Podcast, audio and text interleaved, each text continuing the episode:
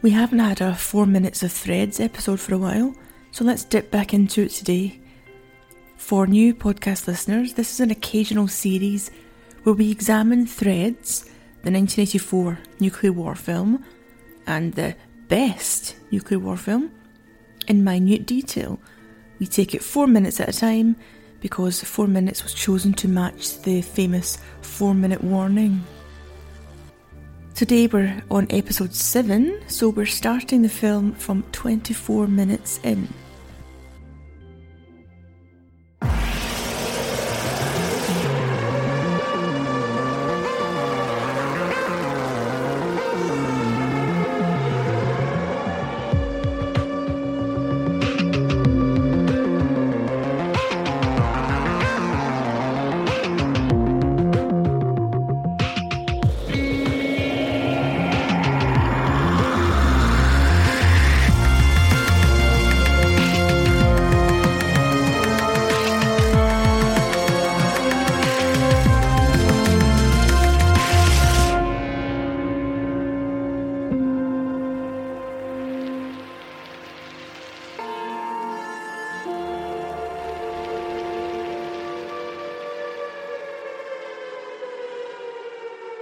It's Sunday, May 22nd.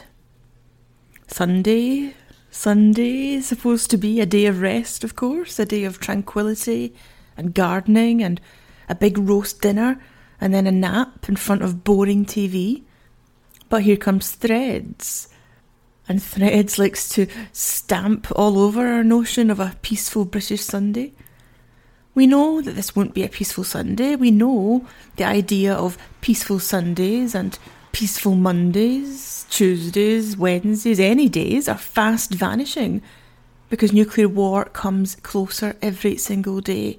We see the local newsagent and our Alison is collecting papers for her paper round.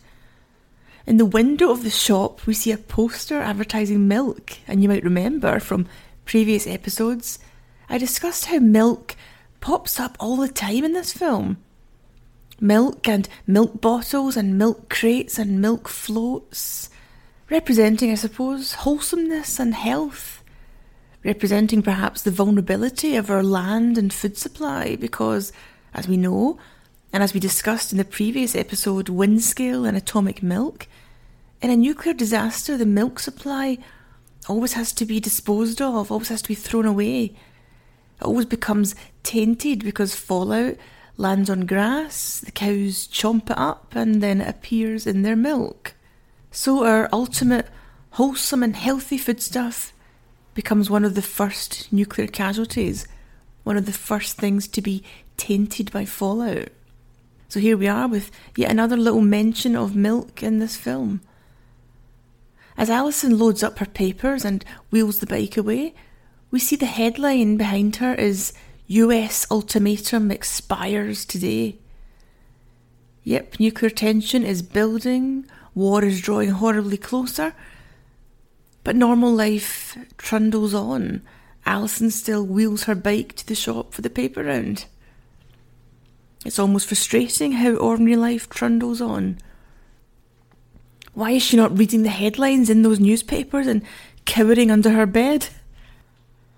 Ah, but normal life isn't going on in Sheffield city centre on this Sunday. A huge protest rally is being held, and it's an angry one.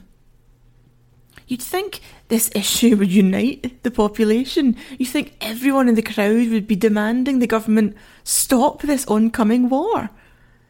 But instead, there's anger in the crowd towards the speakers who, admittedly, are presented as cliched 1980s lefties. The female speaker is wearing a smock and a, a woolly bobble hat. She looks like the ultimate vegetarian, joyless lefty. But in her angry speech to the crowd, she says something which is pure and unarguable common sense of life as we know it, and at worst, total annihilation. You cannot win a nuclear war!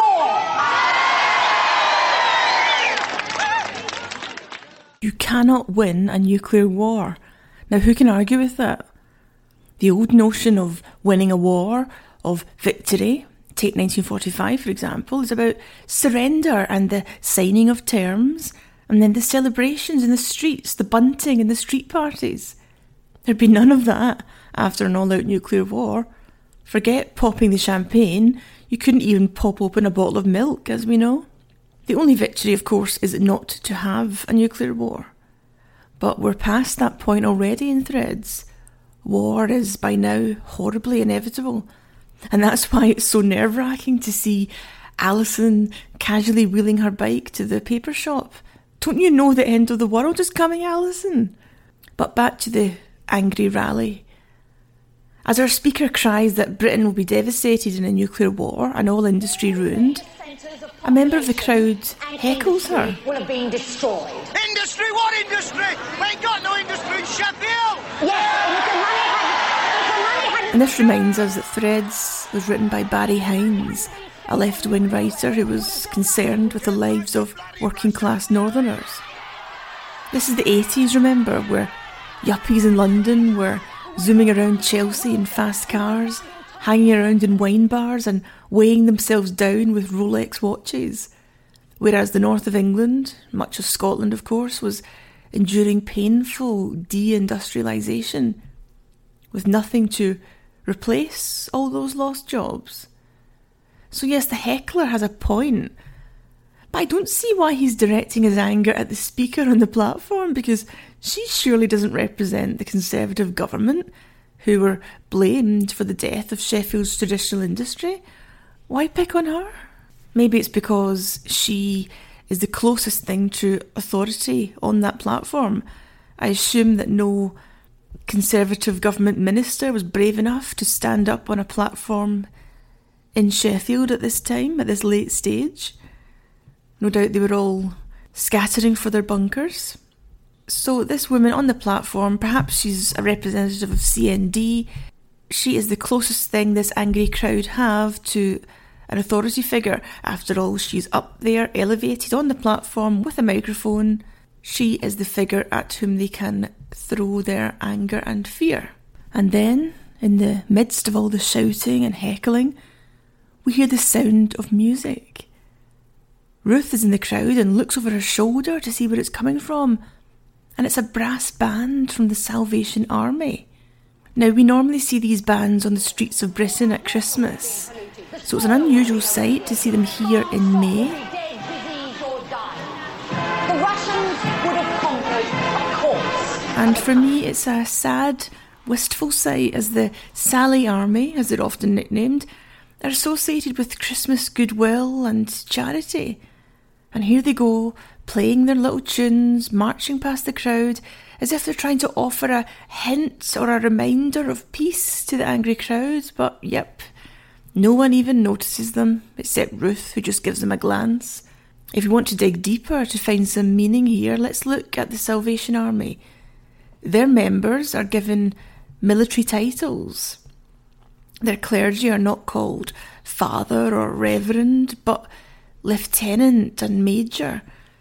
So, here on the streets of Sheffield, with their military titles, their black uniform and hats, marching in formation, brandishing not weapons but musical instruments, is an alternative army, an alternative to war.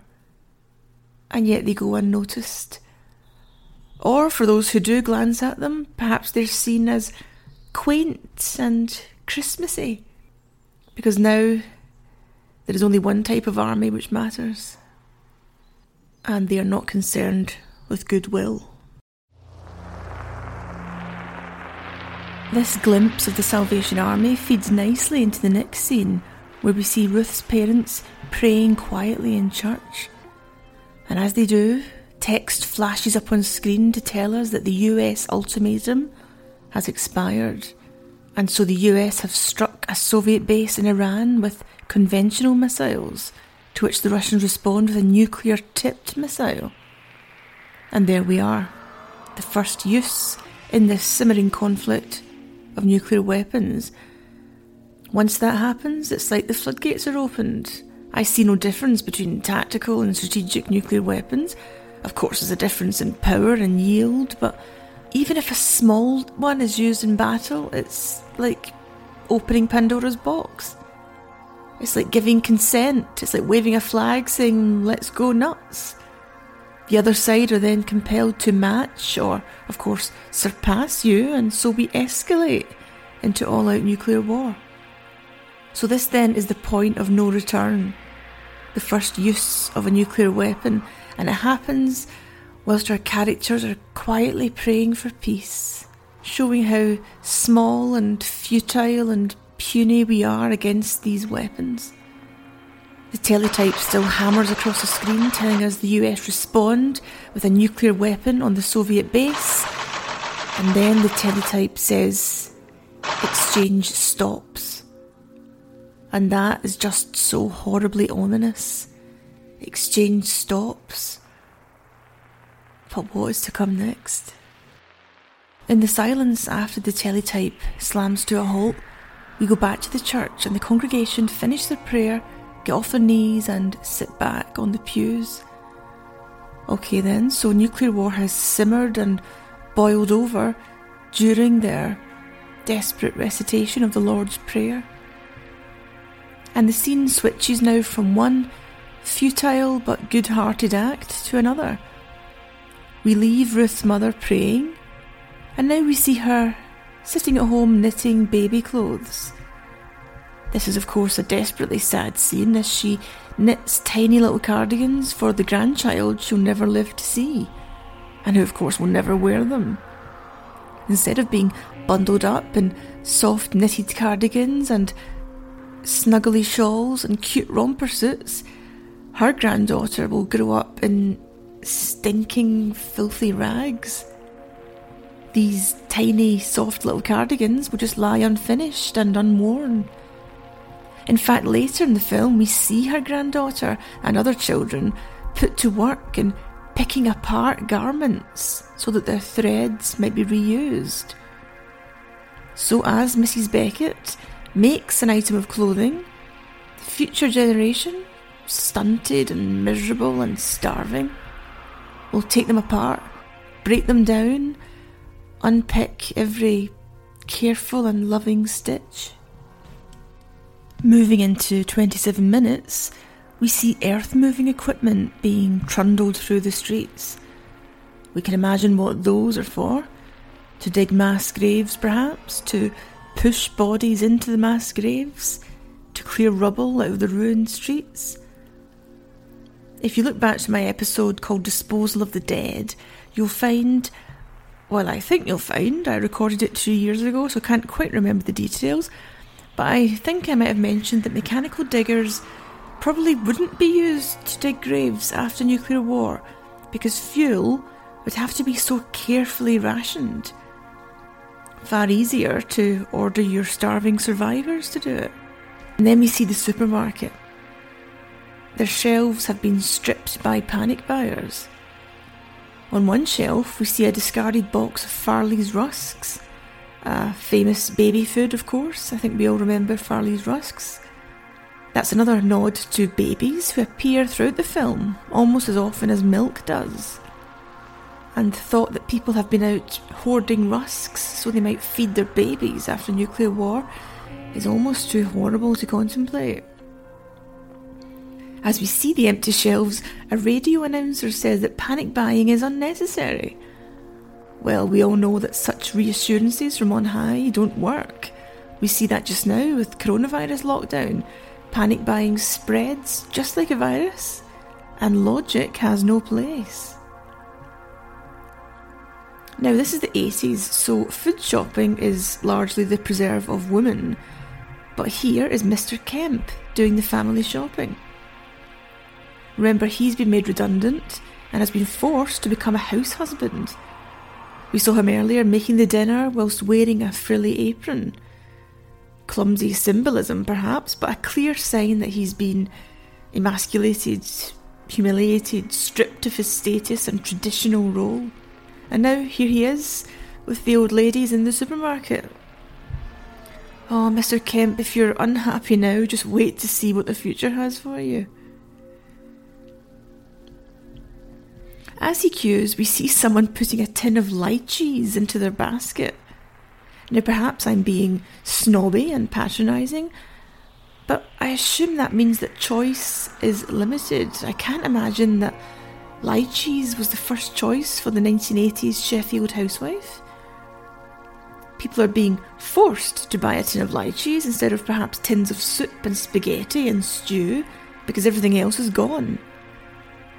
To be a bit more light-hearted for a moment, The Simpsons do the same in the Hurricane episode, where Marge goes into the Kwik-E-Mart to find it stripped of everything but creamed eels and wadded beef. So our housewives and Mr. Kemp are reduced to buying tins of lychees for dinner.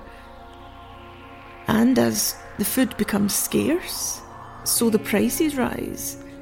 The shopkeeper has bumped up the cost, even though in a day or so money will cease to have any value. He'd have done far better to close his shop and hang on to his tinned lychees. 40p? That's scandalous. They were only 26p last week. Can always shop somewhere else, you know, if you're not satisfied. Honestly, there's a national emergency going on, and all you can think about is lining your pockets. Look, nobody's forcing you to buy them. Put them back on shelves if you don't want them. Yes, I will. I'd sooner starve first. Uh, excuse me, love. And suddenly, all the reassuring bickering about prices comes to a halt because someone bursts into the supermarket with news for his mum. They've started fighting, Mum. Who has? The Americans and the Russians. It's just been on the news. My dad says you've got to come home now. Come on. Hey, you haven't paid for them things. Haven't paid for them things. Even with the bomb about to drop, he's still worried about his money. Let the lesson be don't be concerned with money, just hang on to your lychees. So that's our latest in the series 4 Minutes of Threads. Remember, you can find me on Twitter at Julie A. McDowall or on Facebook under Nuclear Britain. And before I go, let me thank the following patrons Anne Marie McCann, Michelle B., Ian Mackay Dahl, Tony Newman, Ben Taylor, Lainey Peterson, and Jonathan Abelins. And if you want to support the podcast with a donation each month on Patreon, please go to patreon.com forward slash atomic hobo. Thank you for listening, and I'll be back next Monday with another episode.